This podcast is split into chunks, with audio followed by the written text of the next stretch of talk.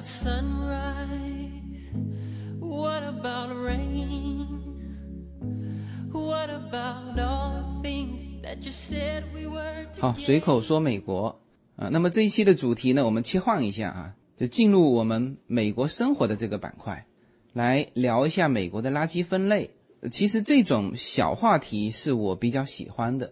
呃，一方面呢，就是这种生活小细节啊，就在身边嘛。呃，但是呢，这种小细节可能因为这属于日常生活嘛，就很多人就忽略掉了，就不觉得呃可以单独拿出来说一期。那么其实我想聊美国的这个垃圾分类哈，不是这一期才想起来。其实我想聊这个话题想了蛮久了，就曾经觉得可能没有那么多内容吧，就想把这个美国的垃圾桶和美国的邮箱啊在一起讲。其实这两样东西。是每家每户就是接触外界的就必要通道。你无论怎么宰，啊，你的垃圾桶你总要推出去吧，是吧？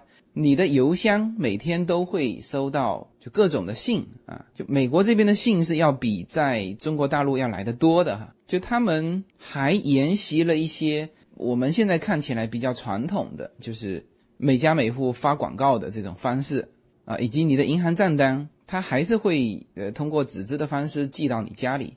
我当时刚搬过来就有这个感觉，哎，怎么就有感觉邮箱的信要比国内来的多啊？那当然，同时感觉好像产生的垃圾也要比国内来的多啊。所以呃当时曾经想把就邮箱和垃圾桶啊放在一期节目里面说，但是实际上想这个垃圾分类的话题的时候，就是仅仅就多思考了一些。啊，就发觉其实这个话题就是垃圾分类的这个话题，以及引发的这个废品回收的这个商业啊，其实这个内容啊都足够啊说一期。所以呢，这一期就专门的来聊这个，从美国的垃圾桶聊到美国的垃圾分类啊，再聊到美国的垃圾回收的这个商业，以及中国的很多企业参与到美国的这个垃圾回收的。这个商业里面啊，已经取得的一些成功啊，就是这个商机不是不是现在我告诉你有这个商机，呃，别人已经做了十几二十年了啊，就是二十多年前有人做，而且啊都做成这个中国女首富了，就是这个九龙纸业的这个张英啊，其实大家都知道，他是一九九零年在美国回收这个纸质的废品起家的啊，当然后来到中国。啊，办了这个九龙纸业啊，这个是人家呃二十多年前做的啊，但是现在呢还有人做。那我前几天在门口的咖啡厅和一个听友聊天，他说他的朋友啊，就是专门收美国的这个牛奶罐，就大的那个一加仑的那个牛奶罐，洗干净切碎了运回中国，他需要这个原材料了，好吧？那么这个美国的这个从垃圾桶到最后的这个垃圾。产生的这个商业啊，甚至有人说这个叫商业模式啊，有一个叫再生银行的，呃，启动了专门针对可回收这一块的，啊，做了一个就很多人在关注的一个商业模式。那么这期的内容呢，就从垃圾桶开始说起。那我经常说，就是美国其实是个千差万别的美国，就它不同的州、不同的城市啊，甚至一个城市不同的区，它的很多东西是不一样的。大家可能来美国之前，会从很多的文章当中去看一些生活的细节，也会有很多文章写到这个垃圾桶啊，写到垃圾怎么分类。那其实你真正到这边住下来之后啊，发现，哎，怎么我这个区，呃，垃圾桶的颜色和垃圾分类的方法和那个文章上说的不一样啊？这个是对的哈，我我早就说过了嘛，美国是个千差万别的地方，比如说哈。这个垃圾桶，我现在是还住在 Temple City 啊，但是呢，我就核桃那边的房子，虽然说现在在装修嘛，但是呃也交了垃圾费了。那么就相邻这么近的两个地方，从 Temple City 开车到 Walnut 就是核桃，也就是二十多分钟吧，就这么近的两个地方，就关于垃圾桶以及垃圾的分类回收都是不一样的。呃，所以大家就理解哈，就是为什么你看到的一些文章，他说的这个桶的颜色啊，什么都不一样呢？这个很正常。呃，然后呢，就是住公寓楼的，就住那个 apartment 和住那个 single house 的，呃，当然差别又不一样。那我现在专门讲的是独门独院的垃圾怎么怎么丢这个垃圾啊、当然，就 apartment 的好像好像又不一样，就有一些 apartment 下面也有分类垃圾，那以大量的 apartment 是没有分类，呃，因为这个公寓楼呢，它没有这个这个独门独院的这个叫庭院垃圾。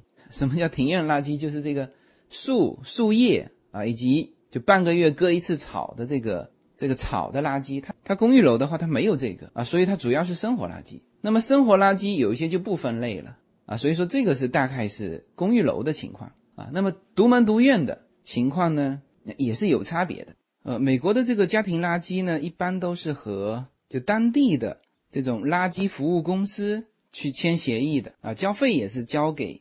这个当地的垃圾服务公司，那么那这里面就是不同的地方，就不同的垃圾服务公司，它的价格、它的服务啊、它的一些规定啊，它给你的垃圾桶这就都不一样了。那那比如说哈，这我就拿现在的这两边举例子吧，像天普这边，就 Temple City 这边，它是两个月收六十五块钱的垃圾费，然后呢，Walnut 这边呢是三个月收六十五块钱的垃圾费。那为什么 Temple City 这边会贵一点呢？因为它一周来收两次啊，每周二的上午和每周五的上午来收两次。那么，呃，Walnut 这边呢是每周一收一次。那首先这个就先不同了哈。那么在 Temple City 这边呢，它其实就分类只分两类，一个是生活垃圾，一个就是叫庭院垃圾啊，就是这些花花草草啊，主要是割草的那个，每次。这个墨西哥人过来割一圈，呃，基本上一个桶是装不下的啊，所以就是我们现在住的这边呢，只有一个绿色的桶，但是呢，它装不下呀，装不下就用其他的桶来装。我看这边的老莫呢，他用了灰色的桶去装啊，这个是叫庭院垃圾。那么生活垃圾全部装的是黑色的桶，那么这边也有两个黑色的桶。那我们正常情况都是一个桶是够的，那偶尔有的时候。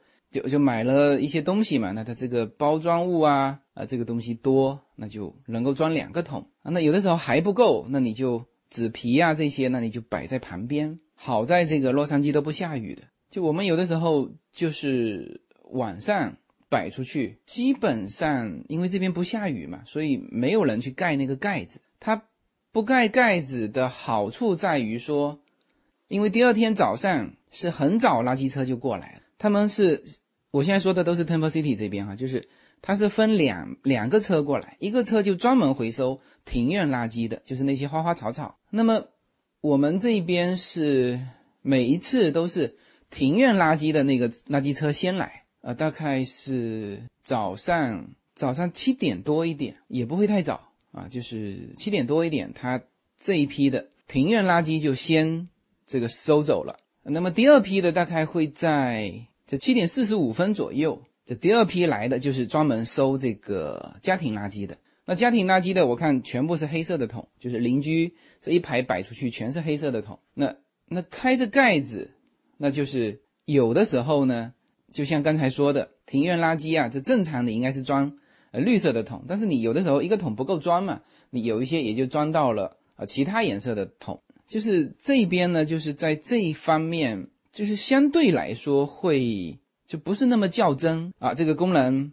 因为它是这边的收集方式是开一个垃圾车，然后是有两个就垃圾回收工啊，他要过来把你的垃圾整桶倒到他的那个大垃圾箱里面去，是是人工的哈，所以他过来会看，OK，一看你这个呃两个桶那全是装这种树叶的，那他就全部树叶的就回收走了啊，所以说这个是。造成说我们这边收垃圾的时候，它这个盖子都是开的。那盖子开的有一个问题，就是如果下雨啊，特别是黑色的那个桶啊，它那个桶呢，就是就下面是不漏水的。那如果下一个晚上的雨，那这个桶就满了啊。所以说，正常如果遇到下雨啊，你是要把那个盖子盖起来的。那当然这一方面做的最清楚的还是白人家庭。就有的时候我们会呃看到，就第二天早上会看到，哎呦下雨了，赶紧冲出去去盖那个盖子的时候，我们发觉。就是白人家庭那个盖子远远是盖的盖的好好的，然后呢，就是华人家庭，其实我说的华人家庭不是指新移民家庭哈。你像我们的邻居，就他年龄比我还大，但是他是 A B C，那也就是说，他们整个家庭在美国住了四十几年了，因为他是在美国出生的嘛，他年龄比我大嘛，是吧？他们这个垃圾也是不盖的，而且经常会就是在那个垃圾桶上面，就是会堆了很多东西嘛，就不像我们还分两个桶嘛，就是正常情况下不愿意让他。那种感觉好像堆了很多，那就多拿一个桶，就是另外装。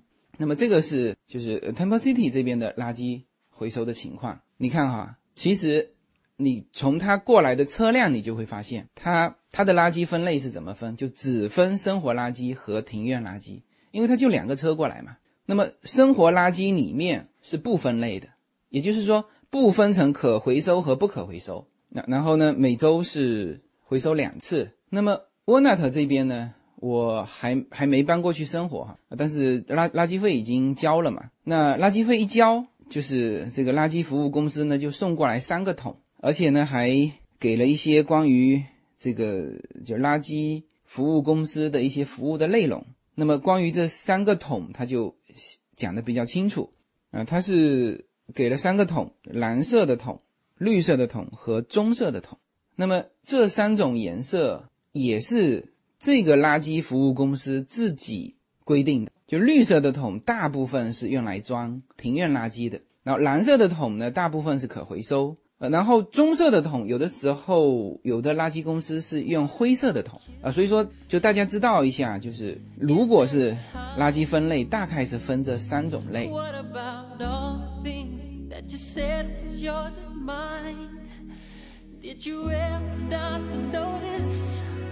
All the blood we've shed before? Did you ever stop to notice this crying earth that's weeping? 大家好，二零一七年我将继续更新我的移民专辑。随口说美国移民专辑是一个一步一步指导你实现美国梦的更加专业的一个专辑。现在在我的名字下分为专辑版和单集版，大家也可以在喜马拉雅上搜寻“随口说美国移民专辑”，你就会找到这两个专辑，相同的内容，不同的付费方式，欢迎点击。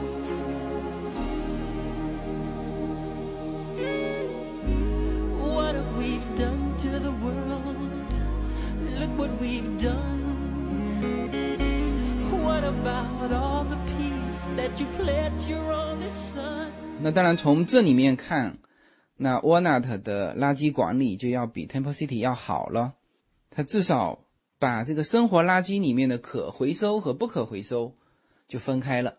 那当然，我也觉得整体管理也是 Walnut 这边的好。为什么？就是我虽然说还没有呃过去住，呃，但是第一，他送的桶啊，要比这边送来的桶要大很多，是那种九十六加仑。因为我看到他这边有给我们的说明书嘛，他是给了一辆九十六加仑的棕色的垃圾推车，那这个是放不可回收的家庭垃圾啊，还有一个是就七十加仑的，就蓝颜色的这个推车，那这个是放可回收的，那还有一个绿色的也是九十六加仑的这个桶，那这个是放这个就绿色的呃这个庭院垃圾的，它的桶比这边大。所以呢，他一周来收一次，我们也觉得也还不错。那他一周收一次，他的这个费用就降下来了嘛？他三个月才才六十五刀，是吧？所以说我们觉得就这两个城市的就垃圾的回收方面，那我觉得这里面的比较就出来了。那应该是啊，Walnut 的会更管理的会更好一点。那这里面我就简单的把这个就 Walnut 这边的这三个桶怎么分类。呃，跟大家说一下，呃，记住哈，不同的地方，不同的要求啊。你到美国这边生活之后，你你要去看当地的这个垃圾服务公司，呃，他给你的要求啊。这我这个只是讲 Walnut 这边的垃圾分类情况哈。那么第一个当然就是呃蓝色的这个可回收的这个桶垃圾桶。那么这里面呢是放哪一些东西呢？那一个就是。就各种锡罐、铁罐啊，比如说我们这个可口可乐的这个罐子，那所有的塑料容器啊，这这里面肯定就包括了就牛奶盒啊那种一加仑的那种容器，还有就是所有的玻璃容器。那有的地方会规定，如果你这个玻璃破了，那你就不能放在可回收这里啊，就就要放到生活垃圾那边去。那有些地方会特别写出来啊。然后还有就是所有的纸产品啊，包括电话簿啊、报纸、杂志啊、纸板、纸盒啊，还有邮寄的这些宣传品，就是属于纸的这一类的啊，就这些都是可回收的。这些全部放蓝色的垃圾桶里面。那么绿色的垃圾桶放什么呢？刚才说的就是叫庭院垃圾。庭院垃圾包括什么？那些草、叶子啊、植物以及杂草，还有庭院修剪物。就是有的时候你会修剪一些枝枝叶叶的啊，这些是可以。但是呢，它还对这个进行了规定，就树枝呢不得长于四英尺啊，以及粗于四英寸。你看还规定的很细。然后说到这个树枝啊，嗯，就是天普这边，Temple City 这边其实也是有规定的啊。那么我这两边的邻居都出都出现过这个这个事情啊。呃，我靠右边的这个邻居，就是我刚才有说到的那个 A B C 呃，这四十多岁的。那么他当时是装修房子嘛，装修房子他正常是是这个建筑垃圾要要拉走的，那这个肯定是他之前已经拉过了。但是呢，到最后的时候有剩下一些木头。那这些木头呢，可能超过了规定的这个这个大小。我看他怎么做呢？就整整齐齐的把它切成呃规定的这个尺寸，就是因为他这边美美国这边的家庭工具啊都很齐备嘛，他只要拿一个电锯，你你说不能长于四英尺是吧？好，我就给你切成四英尺啊，然后呢再放在垃圾桶里面。那这个是就右边的这个邻居，然后左边的这个邻居呢，他曾经。就门口的那棵大树，它原来那棵大树跟跟我们家的这个门口的大树是是一模一样的啊，就是就当时建这个房子的时候就集体栽的，然后他那棵就死掉了，死掉完呢，他就专门请了一个砍树的公司，这个这个花不少钱哈，专门的公司把这棵树啊砍掉，然后呢，就那个树干的地方，他还留了一些。呃，他说他送给斜对面的一个白人家庭，因为他那个白人家庭到了冬天有这个烤火的习惯嘛，那也是拿工具切得整整齐齐，然后自己家里好像还放了一些，然后送了一些给斜对面的白人家庭。就这些是正常是不可以直接丢到垃圾桶里面去的，就是你超过了人家规定的尺寸，那这个是绿色的垃圾桶，那么棕色的垃圾桶，那有些地方是灰色的垃圾桶，有些地方是黑色的垃圾桶，像。这个 Temple City 这边就是黑色的垃圾桶。那么，总之这一类的，那就是装其他的所有的生活垃圾。那么，在 Walnut 这边给的这个说明里面，他就写所有其他垃圾。那实际上我看过，呃，其他的州他们有专门一种叫堆肥的一个垃圾桶，就它那个也是棕色的，好像，但是它里面的内容是厨余垃圾，就是食品。厨余垃圾以及这个庭院垃圾的一部分，就是这个东西，它是可以用来堆肥的。里面就是食品啊这些，然后再加上这个树叶，那么它会就这个桶它收走之后，它就专门找一个地方堆肥了。以后这个肥料是可以用的。那么这种堆肥的垃圾桶，我好像在呃至少说在我这边 Temple City 和 Walnut 没有出现过，好吧？那这个就是。就是大致上的这种美国的生活垃圾的分类，呃，每个地方不同，但是分的比较细的，也就是分成这三个桶。你看哈，刚才我说到的，就算是有堆肥的那个那种桶，其他的两种，也就是分成可回收啊，或者是其他啊，它并没有又多出一个桶。就正常的垃圾回收服务公司，也就是收这三个桶。那么这三个桶它怎么收呢？呃，你如果分成三类。那么它的垃圾车就要来三次。那像我 Temple City 这边现在是大类的是分成两类嘛，它不分可回收跟不可回收。那它它垃圾车就来两辆垃圾车。那么像 Walnut 这边它分成三类的话，它就必须来三辆垃圾车。那么这里呢，就是我们会有一个疑问就出来了哈，就是那很明显是分类分的细的。这个是管理的更好嘛，是吧？呃，至少从环保的这个角度来说，嗯，就是你至少要有一类是可回收的啊，比如说这些纸张啊、瓶瓶罐罐啊，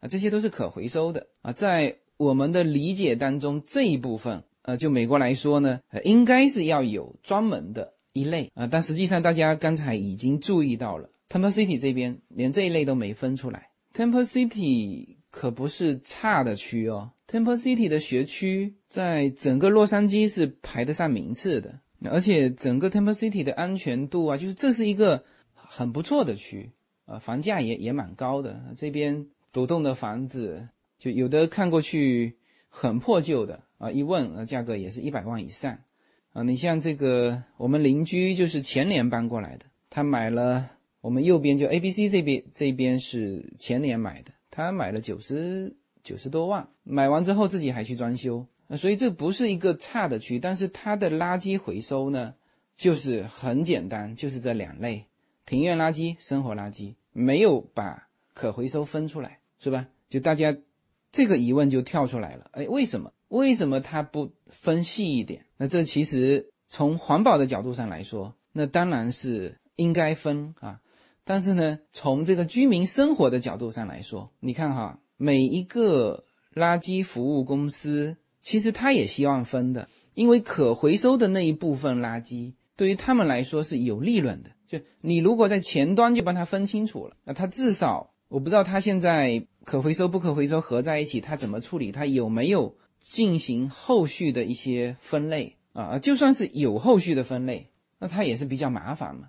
那么做，所以说作为垃圾服务公司来说，它是希望你居民分类分清楚的啊。但是有些地方就是做不到，那那这就还是要说到，呃，其实有些地方在生活习惯上，它还是存在着一个逐步改进的一个一个过程。那也许过几年，Temple City 这边就会对这个居民要求说，哦，你你要你要分。那因为作为生活来说，你前端分类，那毕竟是。把这个麻烦的这个事情是放在居民的身上啊，那你如果这个服务公司提出这个要求，那有些居民他不答应啊，那他说那我投票决定，那我还是要那种不分类的服务公司来替我服务，是吧？那一定是存在这个问题，所以这个垃圾服务公司没有敢把这个服务改成就是三种分类的啊，所以说美国的这个垃圾分类它并不是统一的。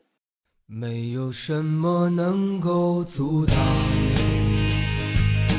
你对自由的向往。人生是一趟旅程，精彩的是沿途的风景。大家好，非常高兴能够在二零一七年继续和大家相遇在随口说美国。那么现在大家除了听我的音频节目之外，大家还可以登录我的微信公众号，公众号的名字是。英文大写的 L 一，然后是数字二零一零零一一五，大家可以找到无限空间。这是一个新移民家庭和一个在美国打拼的一个普通创业者的个人空间。同时，我还开通了新浪微博，名字也是随口说美国。移动互联网的神奇之处呢，就是可以把同类的人拉得很近，天涯若比邻，世界地球村。让我们享受这个自由连接的世界吧。蓝莲花。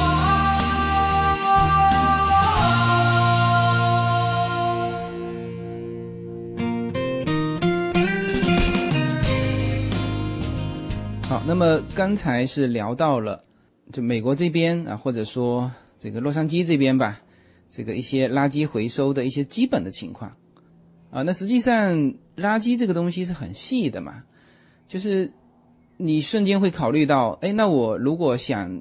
丢一个电视，这个怎么处理，是吧？那我想丢一些家具怎么处理？那那我呃有有一些这个电池，我怎么处理？呃，那他这边是这样规定的哈。呃，一般情况下，他们服务公司呢都会规定，就一年有一次的叫做清理活动，就这个时间他会通知你。那在这个时间内呢，你你可以把你家里也不用的这些大件的东西。啊，比如说废弃的这些家具啊、床垫啊、地毯啊，甚至家用电器啊、冰箱啊、呃热水器啊、小家电、洗碗机啊这些，呃，包括衣服，就是反正你觉得啊太大了，就放不进这个垃圾桶的，就是属于这种大件的。它一年有一次的定期的这个清理活动，然后你就囤在那边，就在那一天你把它推出去，那这个垃圾服务公司呢就把你全收走了。好，这个是大件的。那一些有害的废料啊，比如说这个油漆啊，什么杀虫剂、清洁剂啊这些危险的物质，那这些东西你是不可以放进，就是那三个桶你都不能放的啊。你如果放进去了，你的垃圾桶会被贴上一个不收取的通知，那么一直到你把这个有害物移走，它才收。那还有就是像这种电池这种，就是对环境有害的这种物质，也不能放进垃圾桶里。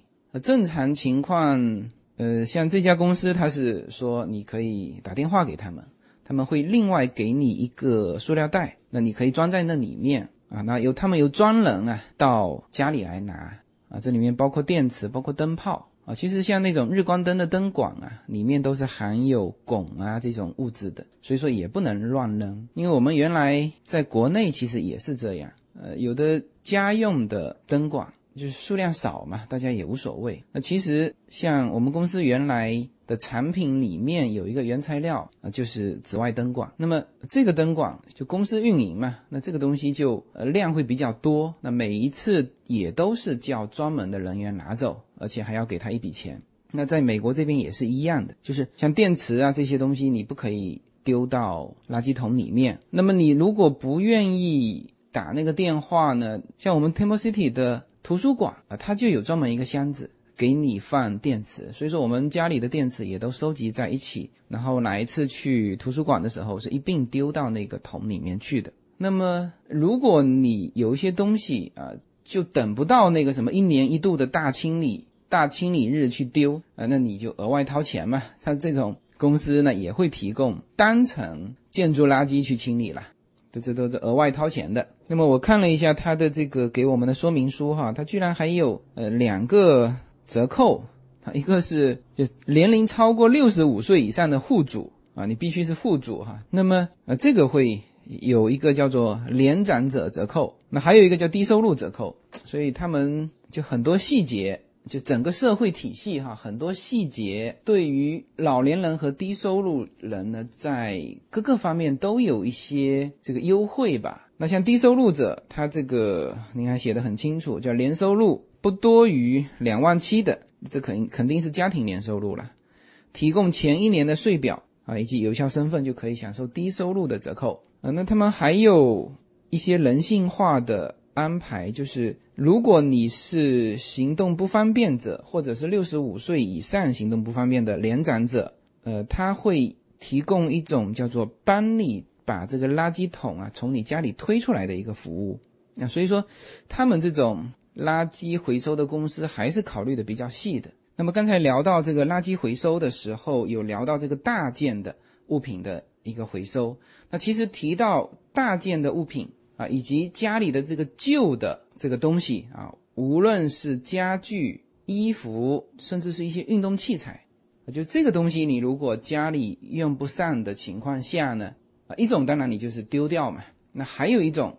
你可以把它什么？可以把它捐给一个机构。那这里面就不得不提到一个机构，叫做 Goodwill。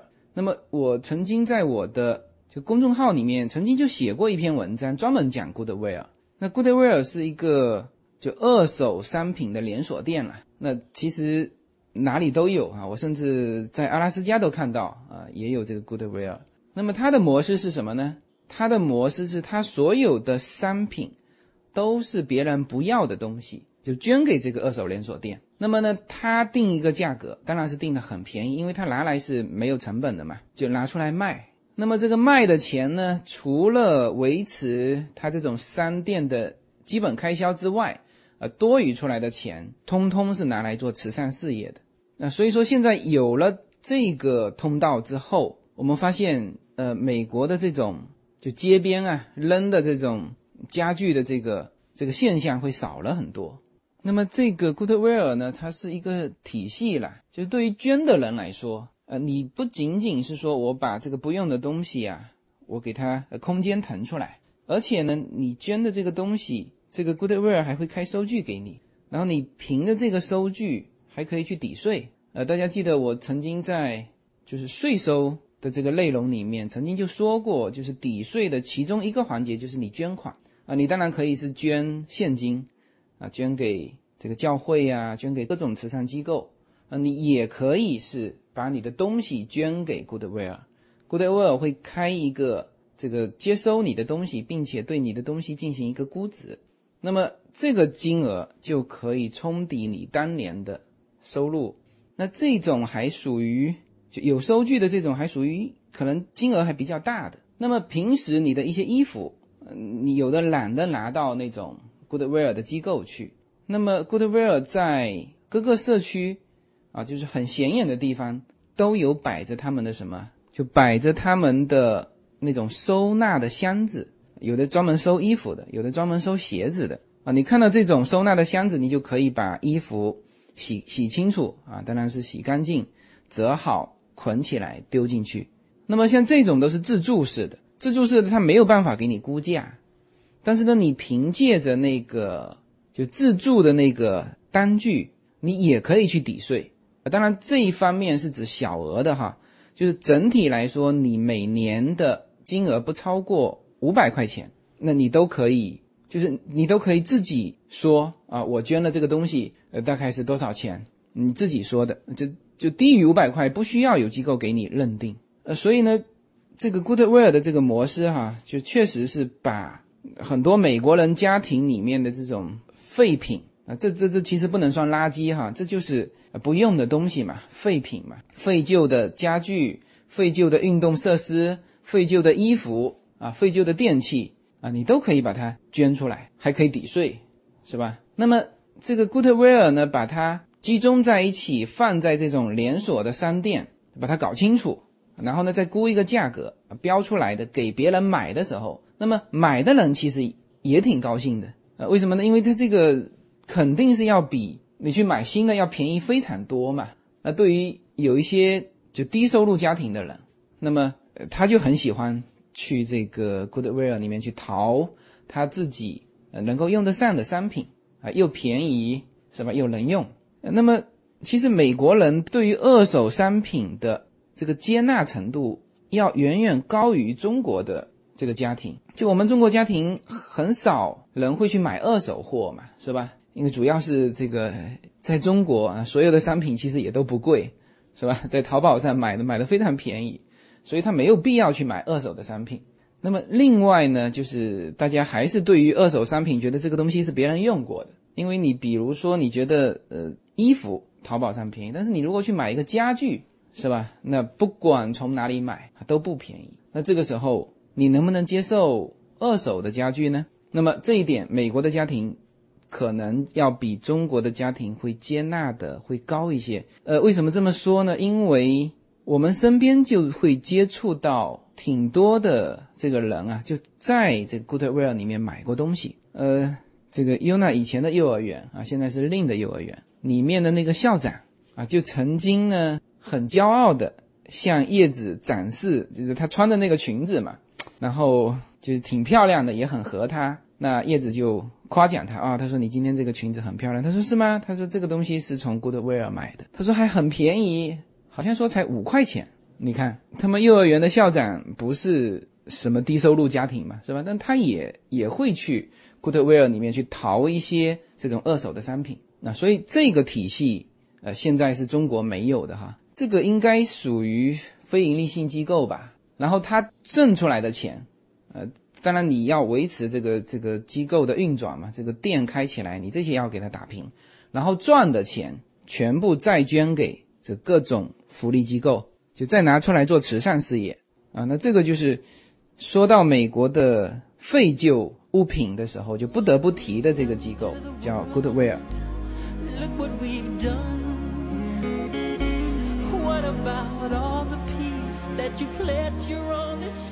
二零一七年，Yuna Story Time 将继续更新。在这里，Yuna 将用她纯正的美国英语为小朋友们讲故事，以及她身边发生的好玩的事情。大家可以直接在喜马拉雅上搜寻 Yuna Story Time，Yuna Y U N A，故事时间，Yuna Story Time。大家可以直接收到这个专辑，欢迎小朋友们点击收听。在这里，您的孩子将和 Yuna 共同成长。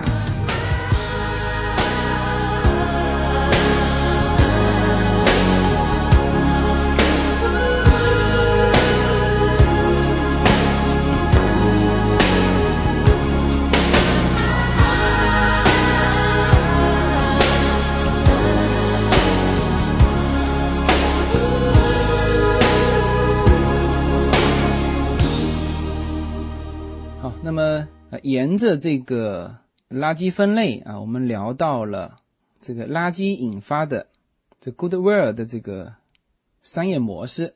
那么我们继续往下啊，就聊到这个垃圾贸易，也就是说垃圾引发的这个商业机会啊，以及商业模式。那么其实就这这个是个行业了，这是个产业，就看上去叫又脏又乱，但实际上呢，全球废品回收业每年的营业额多少？高达五千个亿美金，而且呢，在这个行业里面的全球雇员人数。据说，是仅次于农业的一个行业，而且中国啊，现在正是世界上最大的可回收的废品市场。那么，这个就从美国贩卖垃圾回中国，就这个事情不是现在才有的机会，是一九九零年的时候，张英就在做的。就他当时就发现了美国废纸的这个市场。那么，在美国做了呃几年之后，好像他是。二零零零年回到国内开了这个九龙纸业，那么他当然是做的早了。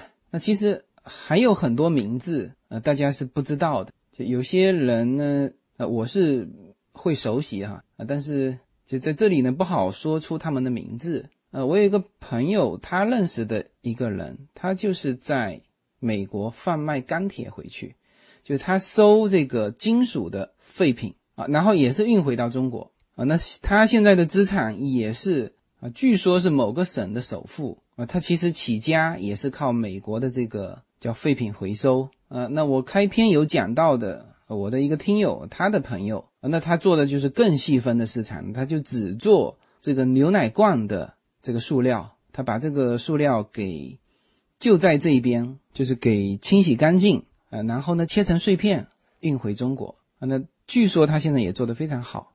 那这些都是，就是我接下去要说的这个叫做全球废品回收业。那么这个产业呢，现在中国是最大的这个处理市场了，那美国是最大的原料来源啊，所以很多我们会看到一些报道啊，说啊这个美国的垃圾，或者是欧洲的垃圾，或者是日本的垃圾啊，都运到中国啊，有的甚至是通过中国香港转，呃，就是大家。听起来这个事情好像我们中国呃某些企业啊，或者是某些个人，好像是不是又是昧着良心，为了赚这发达国家的钱，然后把这些有害物啊、垃圾呃运回到中国？呃，但可能大家想象的都是啊，这个肯定是运到中国埋呀，或者是有害物啊啊，其实就不仅仅是这样啊，这只是事物的一个面。我们不能排除有这个面啊，但是事物的另外一面是什么？是中国在这个行业，就是全球废品回收业啊，现在如日中天的一个地位啊。大家知道，美国人啊，就就现在来说，呃，可能金融危机之后会会好了很多，金融危机之前那更是叫铺张浪费啊，无论是食品还是用品，就相当浪费的，就比中国来说要浪费的多了。那么之前啊，这个美国的废品回收率是很低的，它的这个垃圾分类一直到现在啊，你看哈，就是最细的分类，也就是分成三类，而且像很多地方还没有把可回收给分出来。那么，呃，这就使得美国在这个废品的原料上啊，它是一个输出大国。那么除了美国之外，还有什么？还有欧盟、日本。啊，甚至还有东盟。二零一三年的数据就是中国主要的可回收废品进口国，这个顺序就是美国、欧盟、日本、东盟。那么美国自身是消化本土产生的三分之二的可回收废品，另外三分之一就可回收的废品就出口到了中国。那么二零零二年还有一个数据，就是美国出口到中国最多的物品啊，当然大豆是摆在第一位，那接下来的是什么？就是废金属、纸和塑料啊，其中纸跟塑料是指废纸和废塑料。所以呢，大家在了解中国制造的产品卖到全球各地的同时，也要知道哈，就中国从全球各地就进口可回收的废品，用于生产原料啊，这个也是很大的一个量。你看哈，我们还是列数据。二零零零年中国进口的废品的贸易额是三十一个亿美元，那么二零一四年的时候已经是两百七十六亿美元。那么其中铜、塑料、纸和铝占到百分之九十以上。这个东西两百七十六亿美元买的不是商品，买的是垃圾，你可想而知他买了多少。那么当然，很多的这个环保人士在批评这件事情啊，然后。会说到说，是不是因为中国的人工成本低嘛？啊，或者说啊，对于环境的保护没有意识，所以才进口了这么多垃圾啊？其实不是哈，有人调查过，就是非洲那些国家废品回收的这个产业其实是很不景气的。就如果说你只考虑说啊，是呃是劳动力成本的问题，或者说是啊对对于环境的不够重视的问题。那么全球的废品更多的应该是被运到非洲，是吧？但实际上呢，全球的废品主要是运到了中国、越南和印度这些制造业发展迅速的国家。那么这是为什么呢？啊，因为中国的制造业需要这些原材料，就他们需要的这个原料哈，从从原材料中生产和从废品当中去提取，其实废品当中提取的这个成本啊，要比原材料去生产要低很多。啊，所以这是个产业链，商人是不可能是去付钱去买无用的东西啊。你看，从进口的废品当中，不可回收的有没有？有，但是只占百分之一到百分之二啊。全部买的是什么？其实就是我们看起来是垃圾，实际上在这些企业的眼里看起来就是他们的原料，而且是成本很低的原料啊。然后这里面又产生一个话题啊，就是你是。在这个节约能源和污染环境方面，其实也还是从这个垃圾回收当中，就是更能够节约能源和更能够什么减少环境的污染。那比如说回收这个塑料，是吧？你如果去挖石油啊，再在化学工厂里面提炼啊，这个产生的消耗能源和产生的污染，要比废品中去回收要大很多啊。所以中国。目前在这个领域，其实算是做的比较好的。当然，它主要还是需要大量的这个这个原料嘛。现在中国一半的铜、一半的纸和百分之四十的铝，都是来源于这些废品，就是可循环再生的这个废品。然后也有人做过统计嘛，他说从二零一零年到二零一一年这个十年之间。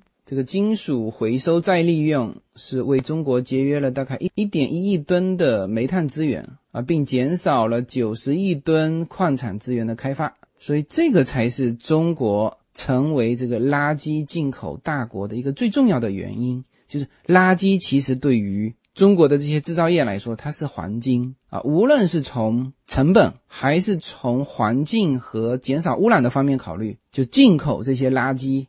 你去细细分析它，从数据上都是，就是进口垃圾比从原料中生产来的更优的。呃，当然就是你不可否认，它会破坏环境，而且主要是这些垃圾的这种回收处理会形成很多中心，呃，就像我们的生产制造有很多中心一样。呃，比如说当年，可能现在还是哈，比如说纽扣啊，都在实施的某一个。